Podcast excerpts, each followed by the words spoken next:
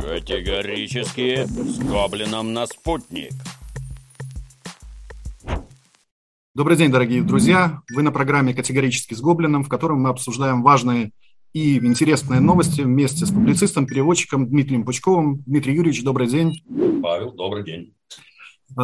Дмитрий Юрьевич, я, наверное, для наших зрителей объясню, почему я сегодня нахожусь в этой студии вместе, вместо Марата. Да, если кто-то не знает, мой коллега, шеф-редактор «Спутник Литва» Марат Касем был в начале января задержан в Риге, куда он приехал навестить свою старую бабушку, которая, к сожалению, не увиделась вместе с ним, потому что, когда Марат направлялся к ней в гости, он был задержан спецслужбами Латвии по абсолютно какому-то надуманному обвинению в нарушении экономических санкций Евросоюза и Латвии и помещен в рижскую тюрьму. Вчера из последних новостей это был суд, который принимал решение о,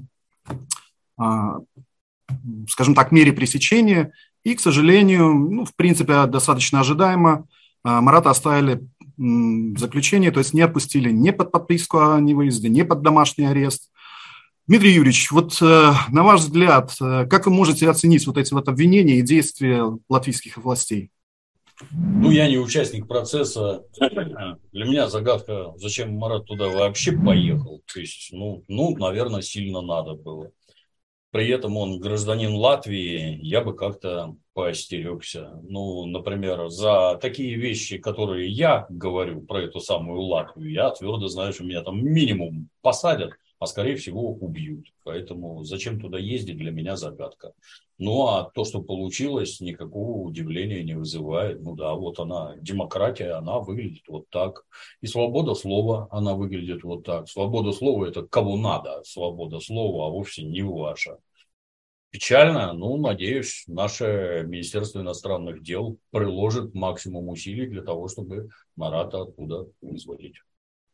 Тут э, комик «Всея Украины» на прошлой неделе принял решение о том, что он вводит санкции против персональных э, представителей российской, но туда заодно попали еще и белорусские э, представители медиасферы, да, и вот э, в этот санкционный список попали и вы, вот вам, родившимся в Украинской ССР, в Кировограде, да, не обидно, как бы, что вот... Э, Вот этот комик, да, он следует, понятно, что он следует э, в русле тех санкций, которые там в, в прошлом году вводились против э, вас в том числе, да, но вот это такое, какое-то вторичное такое под, э, подыгрывание или как? Или это вот э, личное против вас да, за ваши программы с Маратом?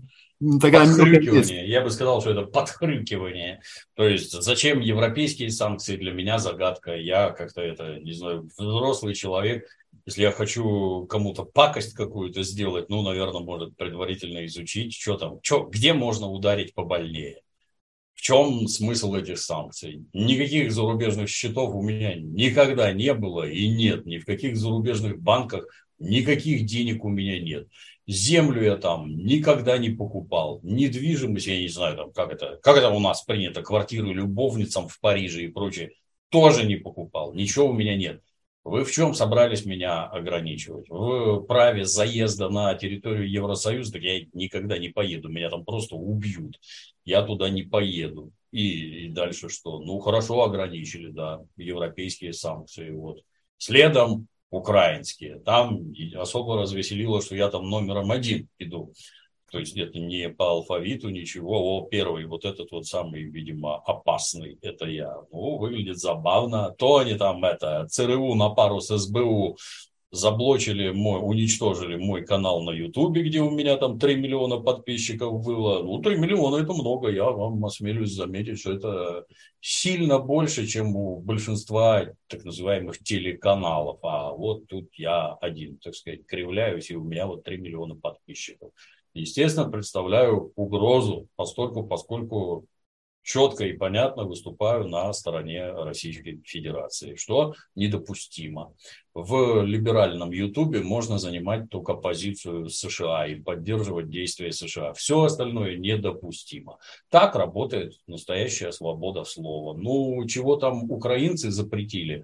Заходить к каким-то военным судам в порт, и там почитаешь этот список, чего запретили. Уж идиоты, натуральные идиоты. Но с интересом почитал список, что там, ну, там все подряд просто. И даже уважаемые люди из Беларуси. Что, что это такое? Зачем это? Вы на полном серьезе считаете, что с вами там бизнес какой-то ведут? Я не понимаю, зачем наше государство ведет бизнес с Украиной и через Украину. Вот этого не понимаю. Сам я и близко не подхожу. Один единственный раз, когда-то давно, я переводил для российского проката, переводил и озвучивал художественный фильм «Неудержимые два». Это который «Экспендабл» с Сильвестром Сталлоне, Стэтемом, Шварценеггером и прочее. И вот его э, надо было показывать на территории Украины. Заключили договор. Там такое поперло, что это... Это надо, чтобы вы озвучили на Украине. У нас законом только на Украине можно озвучивать. То есть студия Мосфильм, самое главное на территории бывшего Советского Союза, не годится. Понимаете, вот не годится. Только в Киеве такое можно озвучить. Дальше идиотия нарастает. Я его перевожу с английского языка. Это ничего. Мы положим украинский дубляж. Английского не будет. А поверх этого вы будете говорить по-русски. Ну и для особо умных пустим английские субтитры. Ну, непрерывно хотелось задать вопрос. Вы дебилы? Ну, ответ там однозначный. Да, дебилы. У нас вот так, у дебилов. Как подобает дебилам. Ну, после этого я всякое общение прекратил вообще. Развлекайтесь там как хотите. Мне это вот вообще не интересно. Вот, собственно говоря. Поэтому никакого бизнеса у меня с ними нет. Никакой недвижимости у меня нет, никакого интереса к ним нет. А зачем туда ездить? Вот вопрос.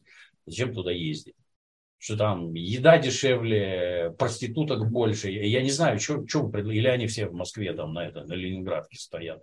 Вы что предложить-то хотите? Я ничего не знаю такого, что меня бы там заинтересовало. И не только меня. Люди оскотинились, страна, нацистское государство, что там делать-то? Вот, вот санкции, санкции были. Но, повторюсь, самое смешное, что я там под номером один. Знатно, видимо, пригорает. Ну, я думаю, что как раз и вот все ваши программы с Маратом, да, это тоже каким-то образом повлияло, ну, точнее, не каким-то, а именно... Этим образом и повлияло, да, на то, что вы, так сказать, возглавили лидерство в этом списке. Там, по-моему, сто девяносто восемь человек. Да. Достойная, достойная компания. Дмитрий Юрьевич, вчера был э, знаменательный день, восемьдесят лет прорыва блокады Ленинграда, и Владимир Владимирович сделал несколько э, знаковых заявлений, что победа неизбежна, и в том числе он рассказал о том, что в блокаде Ленинграда принимали участие не только э, немецко-фашистские войска, да, но и участвовали, скажем так, представители многих европейских стран. В былое время из-за толерантности эта информация умалчивалась.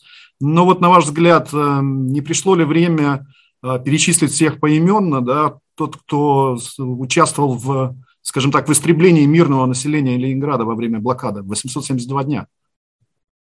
Ну, я, как бы это помягче сказать, принимал самое активное участие в том, что блокада Ленинграда признана нашим судом актом геноцида.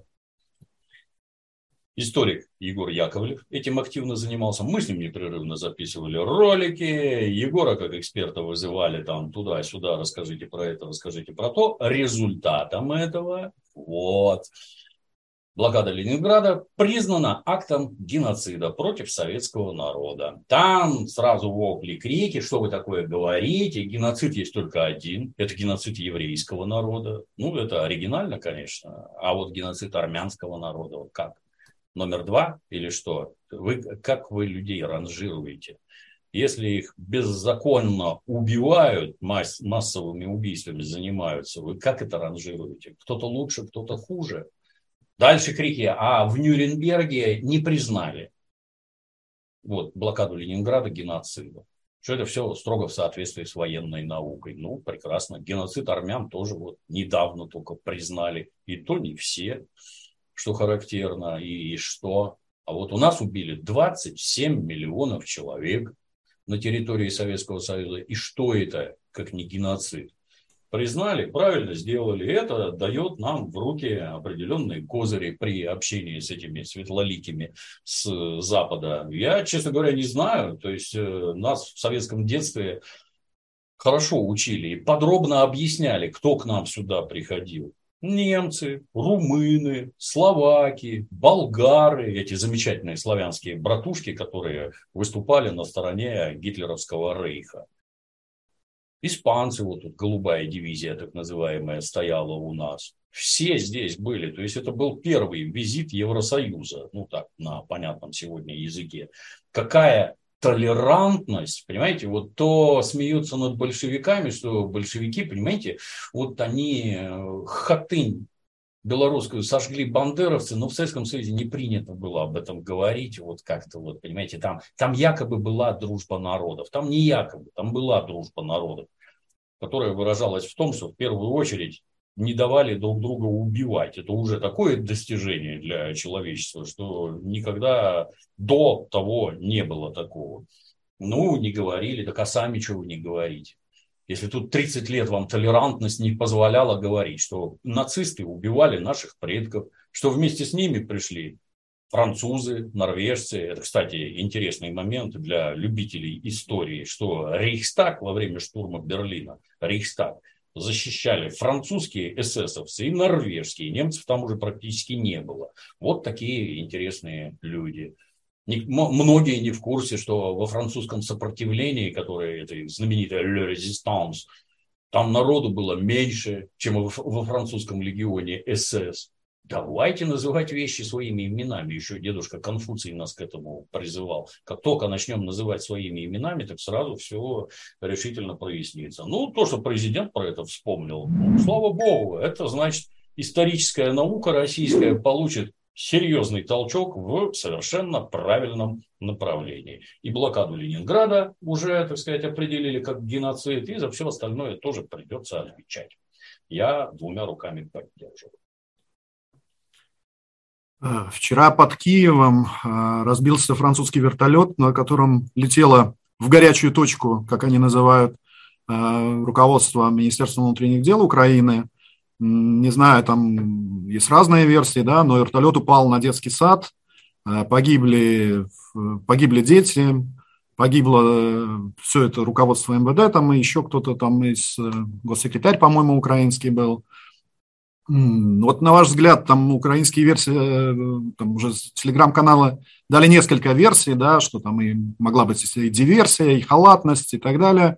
Но вот э, сразу же пошла информация о том, что Украина в свое время эти, еще э, предыдущий министр внутренних дел Аваков э, купил у Франции эти практически списанные канадские вертолеты, а, они в Канаде эксплуатировались, французские вертолеты, Канада им отдала, и практически списанные вертолеты они себе закупили, их на них как бы летали. Вот на ваш взгляд, какие могут быть версии этого крушения? И если это будет, скажем так, именно техническая неисправность, на ваш взгляд, там скажет ли об этом Украина Франции или дипломатично промолчит в надежде на то, что гипотетически не нарушить каких-то взаимоотношений со страной ЕС?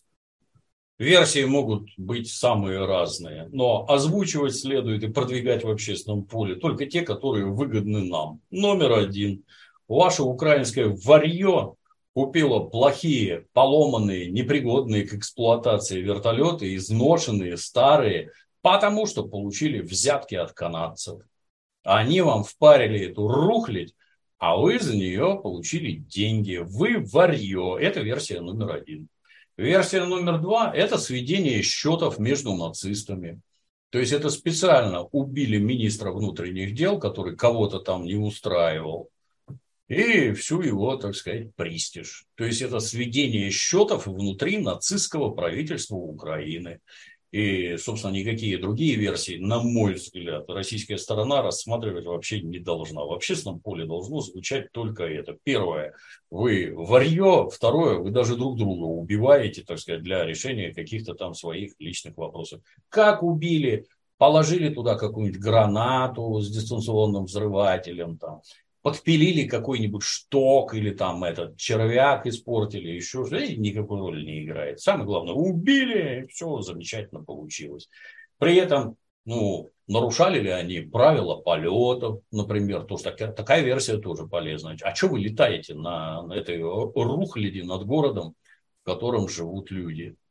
Зачем вы летаете? У нас, например, как-то вот не очень вертолеты над городом летают. Даже хорошие, починенные, у них другие коридоры, они там в сторонке летают. А на какой высоте летел? А что ты там делал? Ну, как вообще происходящее-то? А, а дальше давайте поинтересуемся, а он сам или это его украинское ПВО достало, которое славится своими подвигами? Что они там в Киеве по домам лупили, что они в Днепропетровске по дому попали, а теперь, значит, подбили вертолет свой. И это у них не первый раз. Из чего? Вот надо версии развивать. А из чего его подбили?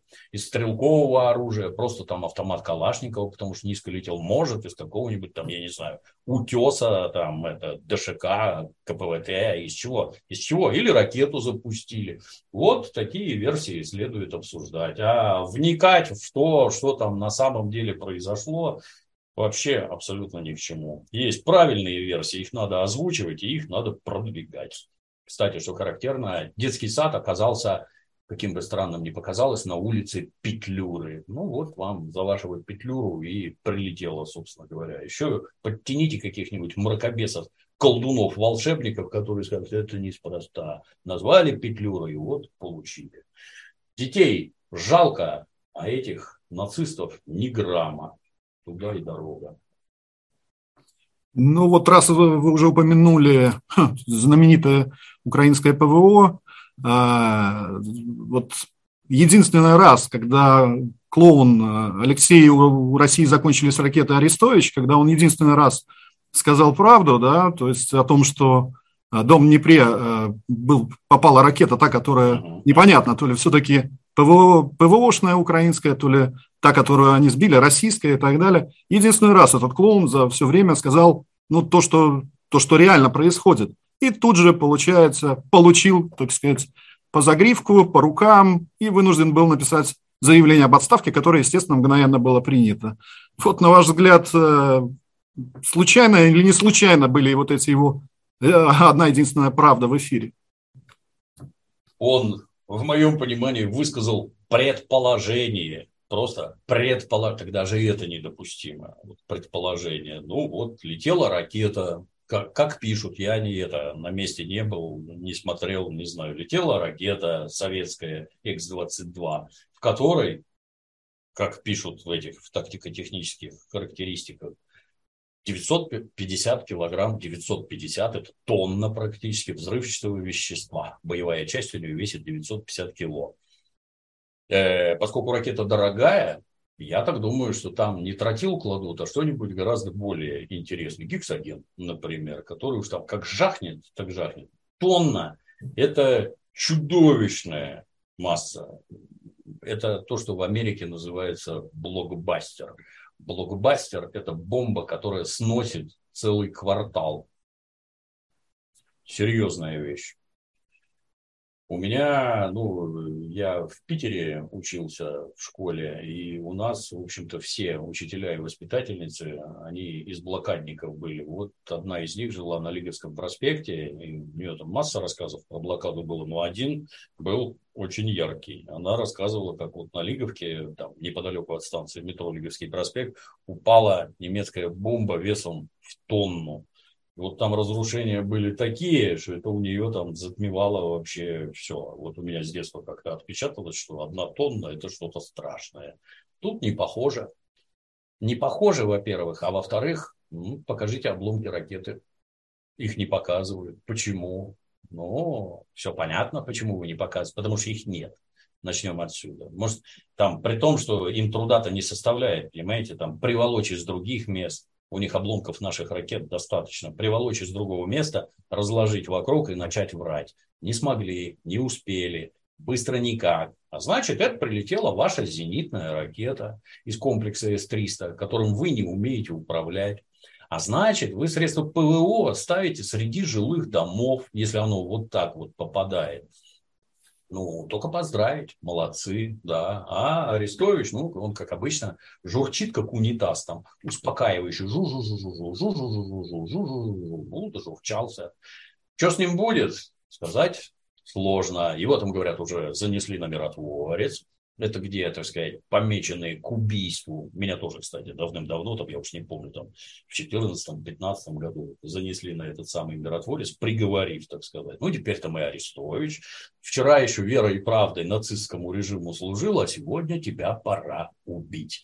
Комменты там вообще, именины сердца. Я не знаю, у нас за подобные комменты людей сажают, потому что нельзя изрыгать подобное в общественном поле и за это никак не отвечать. А там нет, норма. Повесить, четвертовать, там, порвать на куски, еще чего-то. Вот, вот она, благодарность украинского народа. Наблюдать смешно. Посмотрим, что с ним дальше будет. Здесь еще, ну не знаю, как бы правда-неправда, не уточнял информацию, но говорят, что Арестович на миротворце уже год как висит.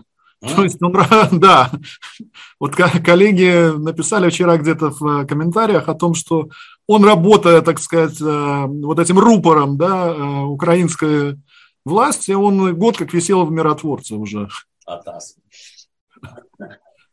Говоря о проведении специальной военной операции на, на Украине, да, вот я уже упомянул, что Владимир Владимирович вчера в Ленинграде сказал, что победа России неизбежна, и это подтверждается тем, что в начале января был взят Соледар, и вот сегодня пришла уже информация о том, что, скажем так, российские военные продвинулись уже на окраину Артемовска. Вот, на ваш взгляд, является ли это каким-то переломным моментом, да, вот сейчас, я не, не говорю там всей кампании, я говорю там, допустим, по последних зимних месяцев. Судя по истерике в украинских СМИ, ну, безусловно, да. То есть, что-то как-то не видно этих киборгов, которые, киборги, они там в этом, в аэропорту Донецка, киборги были, несгибаемые, там, непобедимые вообще. Что-то киборгов не видно. Российские уголовники почему-то оказались круче. Как-то так получается. Судя по истерике и судя по отзывам в западной прессе, ну да, что, что-то нехорошее произошло. Крики о том, что этот Солидар, там четырнадцать с половиной квадратных километров, это вообще ни о чем. Видимо, о чем. Тут это надо с пониманием все время относиться, что это все-таки война и командование российских войск, оно не будет говорить то, что там происходит на самом деле. То есть кормить, так сказать, информацией в вражескую сторону абсолютно ни к чему. Но что? Казалось, что это неприступное. Вот они же все дружно теперь рассказывают, да? Сначала Порошенко сказал, что восемь лет он использовал для того, чтобы строить оборонительные линии. То есть, заливая там все цементом, бетоном. Ну, неплохо получилось за восемь лет. Оружие, а европейская сторона насыщала оружием изо всех сил. Инструкторами, подготовкой, готовили разведку, все на свете. А теперь раз, и оно не сработало. По всей видимости, я так думаю, они считали, что это их невозможно взять, эти укрепления. А оказывается, возможно. Вот Кенигсберг при советской власти, когда штурмовали Кенигсберг, там тоже считалось, крепость неприступна, ее взять нельзя. Ни в теории, ни на практике. Вот там такие доты, там такие пулеметы, там такие. Вы вообще ни с одной стороны не подойдете. Ну, это как с линией Мажино получилось. У вас же есть вентиляция, да, в вашем доте есть. Вот куда немец на крышу залез, этого дота, вылил ведро бензина и поджег. И кранты внутри, на вашей линии Мажино неприступной. Ну, а в Кенигсберге спустили на веревке бочку двести литров бензина, и вам перед амбразурой взорвали.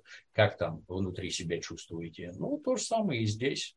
На всякое действие найдется противодействие. Мужики, которые это дело взяли, мое почтение, штурмовые подразделения. И это очень и очень непростая военная работа. Смертельно опасная. Но если там потери, ну, естественно, есть. А без этого не бывает. Но, тем не менее, город взят. А это значит, ну, он не просто взят, это значит, наработан опыт. Как к этому подходить, как оборону взламывать и как все это уничтожать. Ну и ролики с нашими бойцами, которые там ходят по какому-то ангару, а там трупы украинских военнослужащих просто до горизонта лежат.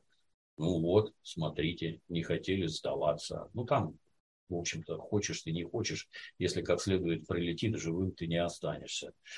Говорят, говорят, опять-таки, что там какие-то чудовищные совершенно потери понесла украинская армия. То есть там от двадцати до двадцати пяти тысяч человек. Проверить невозможно, но я все время всем напоминаю. Советский Союз за время ведения боевых действий на территории Афганистана за десять лет, десять лет потерял четырнадцать с половиной тысяч человек убитыми. То есть, грубо там, тысяча четыреста в год, грубо. А тут за какой-то там месяц-полтора двадцать пять. Ну, это катастрофа, в общем-то. А получается, что они просто людей туда пихают, так сказать, чтобы они мясом задерживали наступление российских войск. Получается, ну, вот, глядя на эти трупы, выложенные там до горизонта, ну, видимо, да, убить людей получается. То есть, вот вы их утилизировали. Помогает ли это остановить продвижение российских войск? На мой взгляд, нет. Да, все происходит достаточно медленно, но, повторюсь, Министерство обороны не обязано никого посвящать в свои планы, не обязано говорить, каких результатов они добились там и прочее, прочее. Это все вопросы пропаганды. Тем не менее, вот Соледар взяли. Ну и, по всей видимости, медленно точно так же, спокойно двигаются дальше.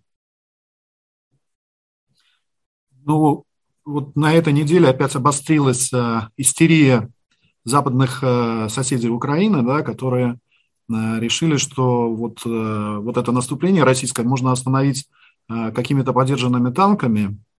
США вроде как готовы были отправить туда Абрамсы, но почему-то как бы об этом громкогласно заявив, опять замолчали. Но зато тут отличился польский президент, который эти же Абрамсы, да, подержанные, решил отправить на Украину, и чуть ли там не с польскими экипажами, которые вроде как на, сразу же написали заявление об увольнении из этой армии польской. Тут, тут же как бы англичане возбудили со своими там челленджерами, немцы с леопардами. Вот на ваш взгляд, вот эта вот вся истерия, да, и вообще помогут ли эти, эти танки этой Украине, и вообще, ну, на мой взгляд, доедут ли они вообще туда? Ну, тут двояко, как обычно, то есть... Украинская армия – это наследница советской армии. То есть, это советские военные училища и советская военная техника, советские методы ведения войны и прочее, и прочее. В рамках вот этого, то есть, а это что подразумевает? Танк, он сам по себе, это не пушка на гусеницах, это несколько другое. Он не воюет один, как и все в армии вообще, и в нынешней особенно. Они воюют в составе подразделений, где постановка задачи, связь, выполнение и прочее, прочее. Бывает, танки подбивают, их надо чинить. А значит, там ремонтные бригады утащить с поля боя, уволочь в тыл, там починить и отправить обратно на фронт. Ну, если там не башню оторвало, там боекомплект сорвался, да и то там можно многие, многое оттуда законнибалить, снять с него, поставить на действующие машины.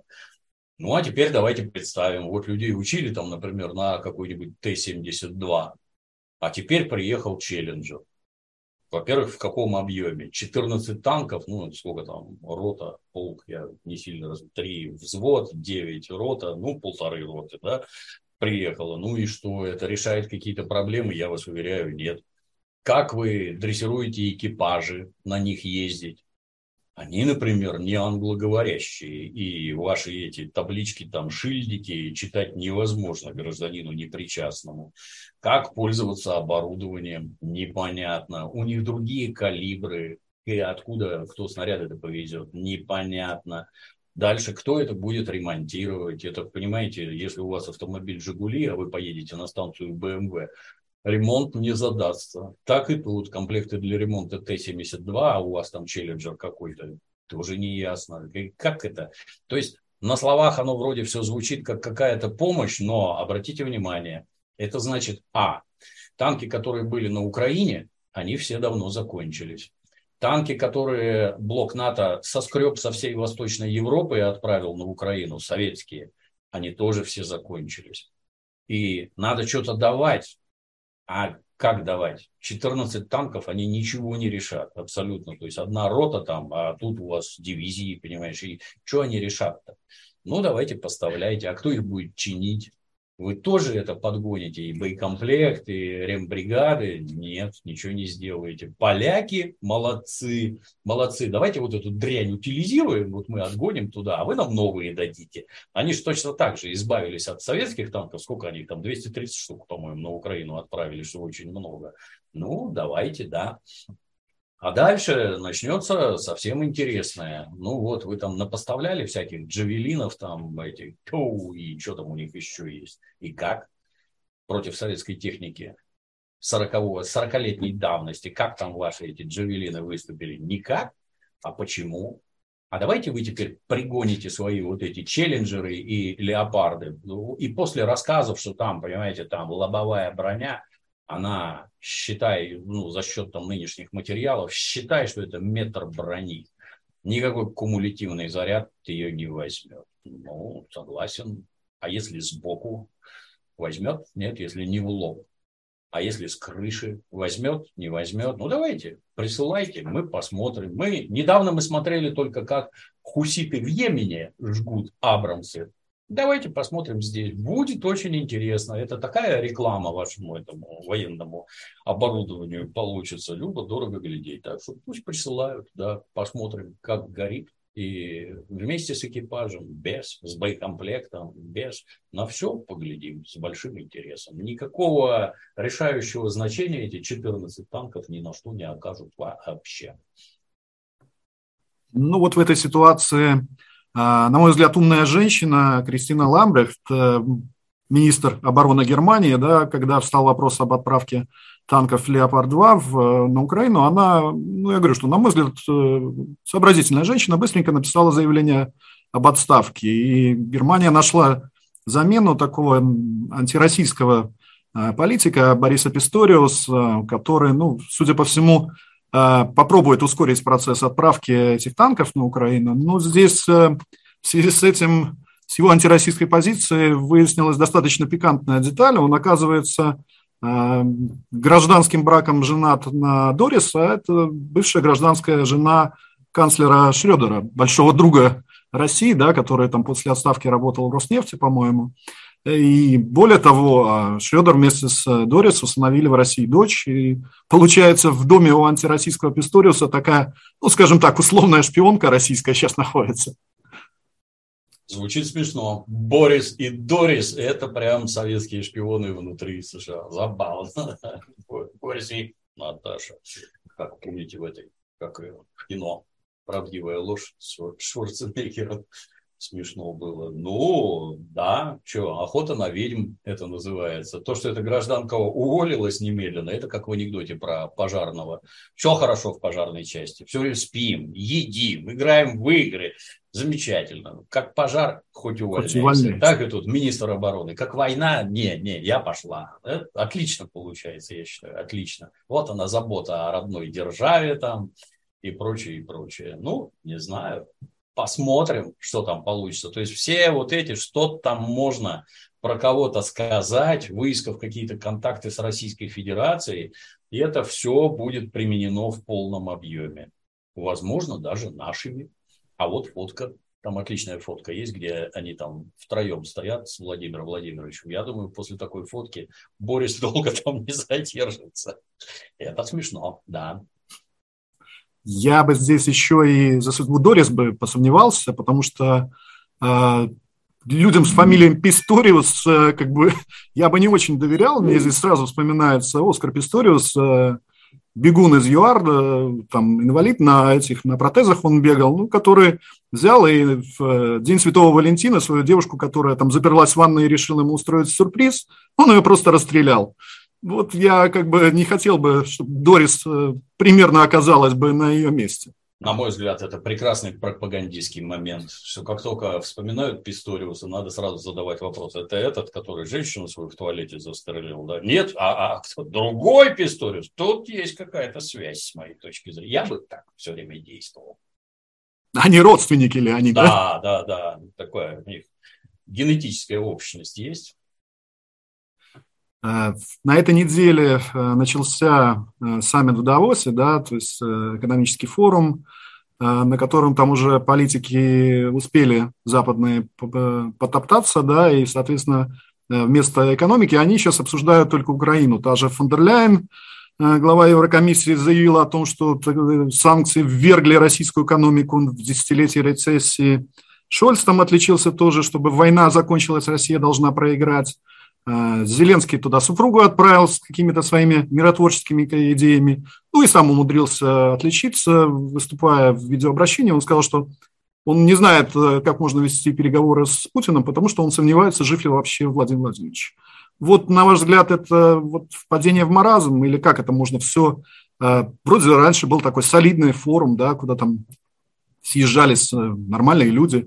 А сейчас во что это все превратилось? Да он никогда солидным не был. Это исключительно наши внутренние либеральные пропагандисты таковым его обозначали. О, там лучше Чубайс поедет. Вот этот Чубайс, который, например, уничтожил нам все станкостроение. Мы производим пять процентов теперь от потребного количества станков благодаря Чубайсу. Этот Чубайс разъезжает по этим Давосам. А пристиж Чубайса в этом, о, да, да. Анатолий Голова, такое мероприятие. Вас как это, дальше синей-то не пустят. Вы ж попуасы, зачем вы там нужны? А там правят белые люди из своих этих глубинных государств. То, что они говорят про Украину, а не про экономику, говорит ровно об одном. Их экономика в смертельной зависимости от происходящего на Украине находится. Когда у них был кризис в восьмидесятых годах, когда еще там Рейган безумствовал, то и кризис бы их в девяностые годы нахлобучил так, что мало бы не показалось никому. Но тут Советский Союз покончил с собой самоубийством. И на трупе Советского Союза они еще пировали там, сколько там, с девяносто первого, тридцать лет удачно. Потому что вывезено там, там же триллионы долларов вывезены были. Кстати, они что-то не выступали, что эти деньги украдены у русского народа. Вот раз их везут сюда, значит, все хорошо, все правильно происходит. А кризис-то никуда не делся, и сейчас он опять усугубляется. А как его можно ликвидировать? Ну вот если по-быстрому, невозможно же проводить какие-то структурные изменения в капиталистической экономике. Это невозможно, могут пострадать уважаемые люди. А, а вот если Россию порвать и отнять ресурсы, ну, еще лет десять-пятнадцать продержимся и нормально. Вы обратите внимание, что там никто на попятную не идет. Никто не говорит, что давайте прекратим, давайте там переговоры. Тут не-не-не-не-не. Осталось еще чуть-чуть. Надо влить еще побольше денег, и сейчас эта самая Россия сломается, навернется. Кто там у них в разведке сидит, ну, для меня загадка. С тех пор, как Обама рассказал, что российская экономика порвана в клочья, все время хотелось спросить, слышь, ушастый, это кто тебе докладывает-то такое? Это, это что за источники? Если у вас уже в разведке вот такое, то на основании чего вы там принимаете решения, прогнозируете свою деятельность, непонятно. Точно так же и теперь введено, введены уже там эти пакет за пакетом санкций, а экономика почему-то не рухнула. Почему? Может, вы что-то не понимаете, как она работает, что там происходит? И ну, вон Владимир Владимирович говорит, что мы там ракет выпускаем больше, чем все остальные вместе взятые. Это, это надежда, так сказать, украинцев на то, что ракеты окончатся. Как там смешная картинка Арестовича была, что... Ядерных ракет у России осталось примерно на два-три апокалипсиса, а, а больше нет. Ну, ну да, больше нет. А вот как-то получается наоборот.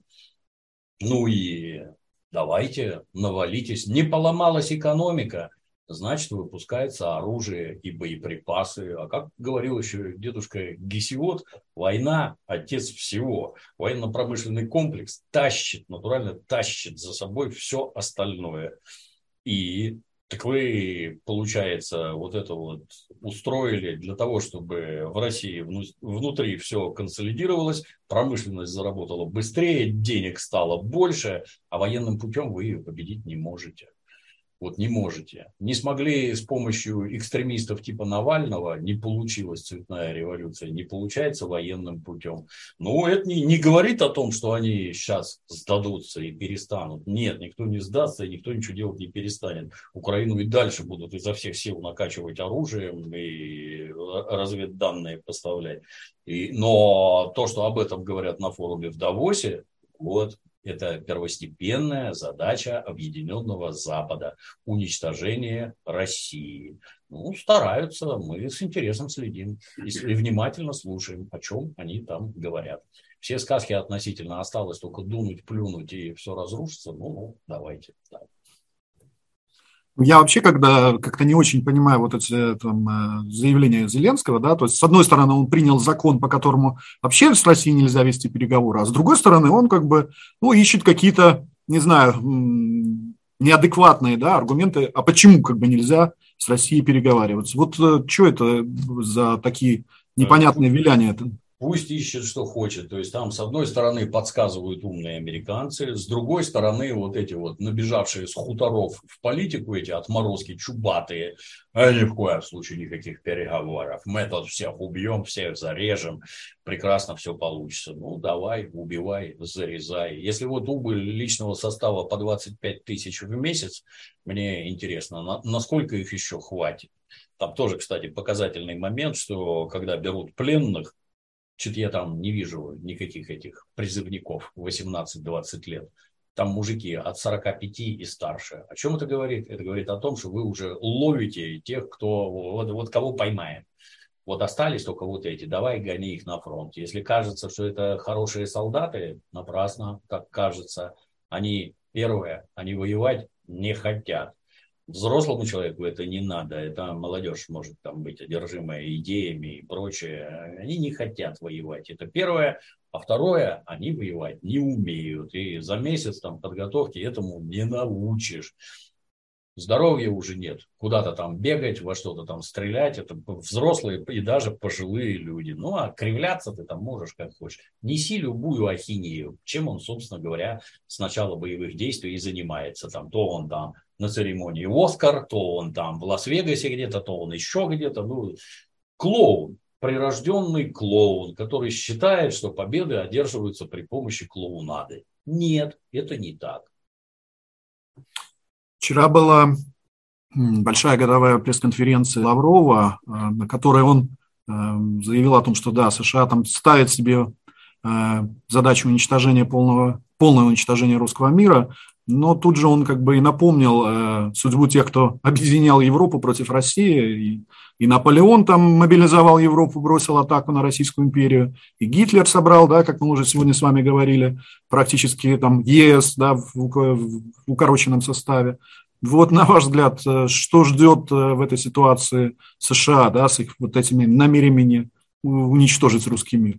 Ну, абсолютно правильно говорит, на мой взгляд.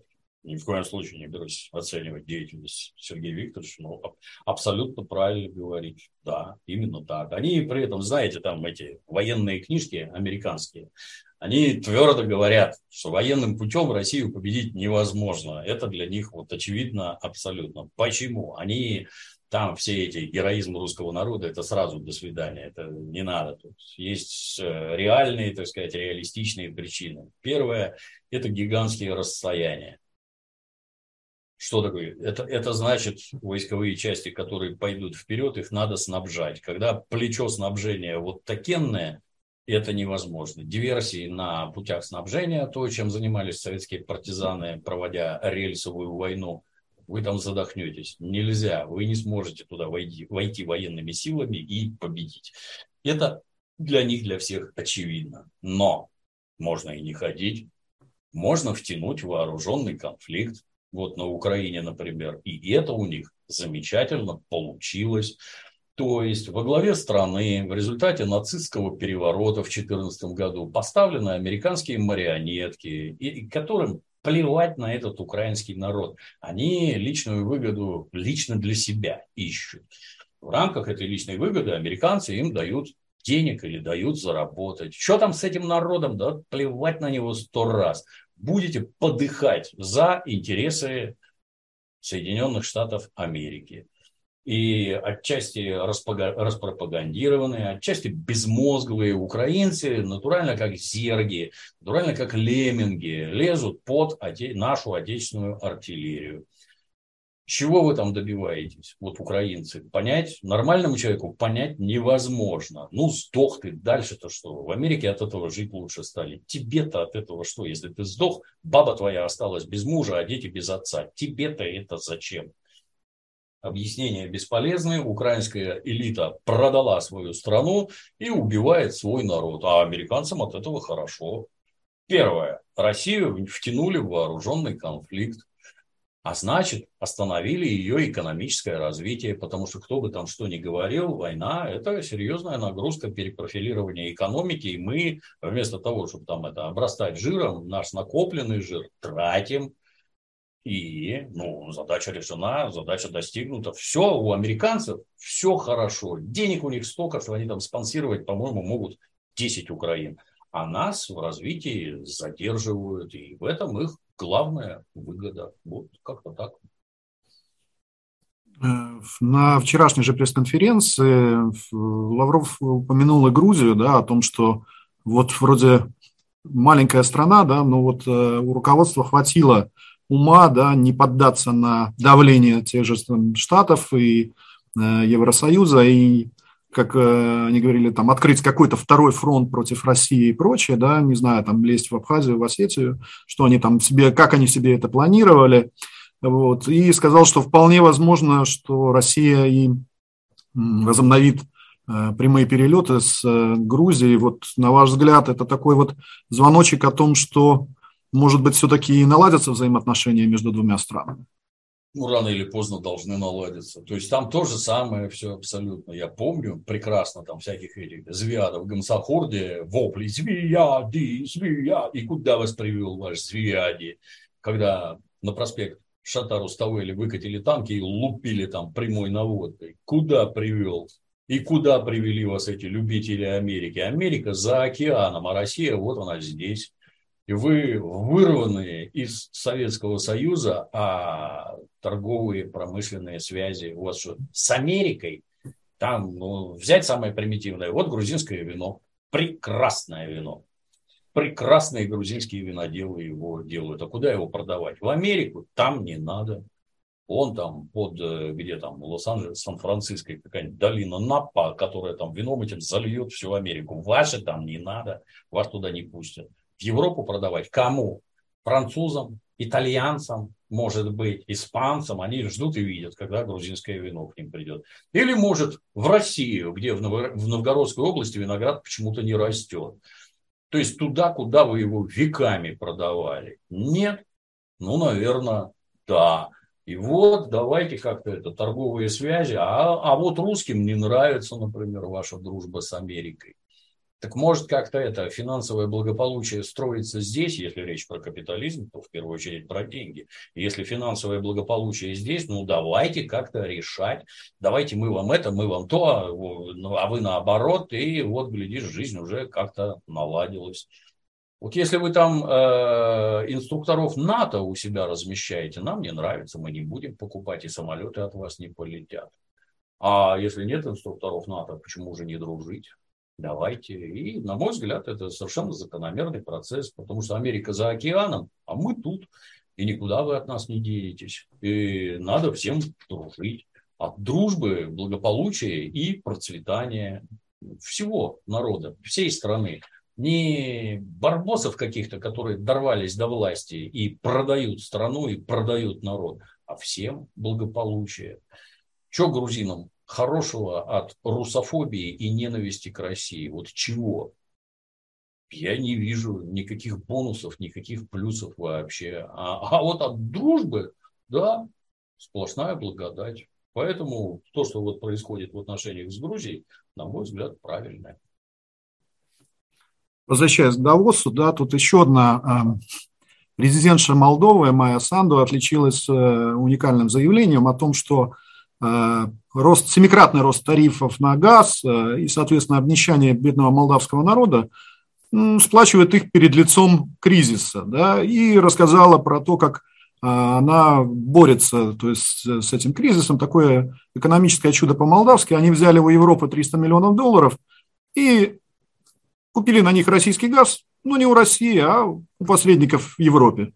Ну, тот же самый российский газ. Вот, ну, с другой стороны, она гордо заявила там же, что мы, нам сложно, но мы все должны помочь Украине выиграть эту войну. В противном случае мы окажемся в опасности. Вот, на ваш взгляд, вот, вот эти заявления, да, и особенно те заявления, которые были в конце прошлого, нет, в начале уже этого года, да, о том, что э, там есть у молдавских властей какие-то дурные идеи попробовать решить приднестровский конфликт военным путем. Вот, э, не, не подвигнут ли э, Европа еще один, как бы, очаг горячий э, на границах там с той же Украиной, с Россией, да, то есть еще один очаг запалить просто? Ну, я не сомневаюсь, что пакостить они будут изо всех сил и везде, где только могут. Вопрос в том, а что вы там делать-то будете? Ну, попробуйте с этим самым Приднестровьем. В прошлый раз по башке получили, получите и в этот раз. И никакие, так сказать, результаты, о которых мечталось бы, достигнуты не будут. То, что она там накупила какого-то газа, я не знаю, по тройной цене, только не российский. Вот это как его...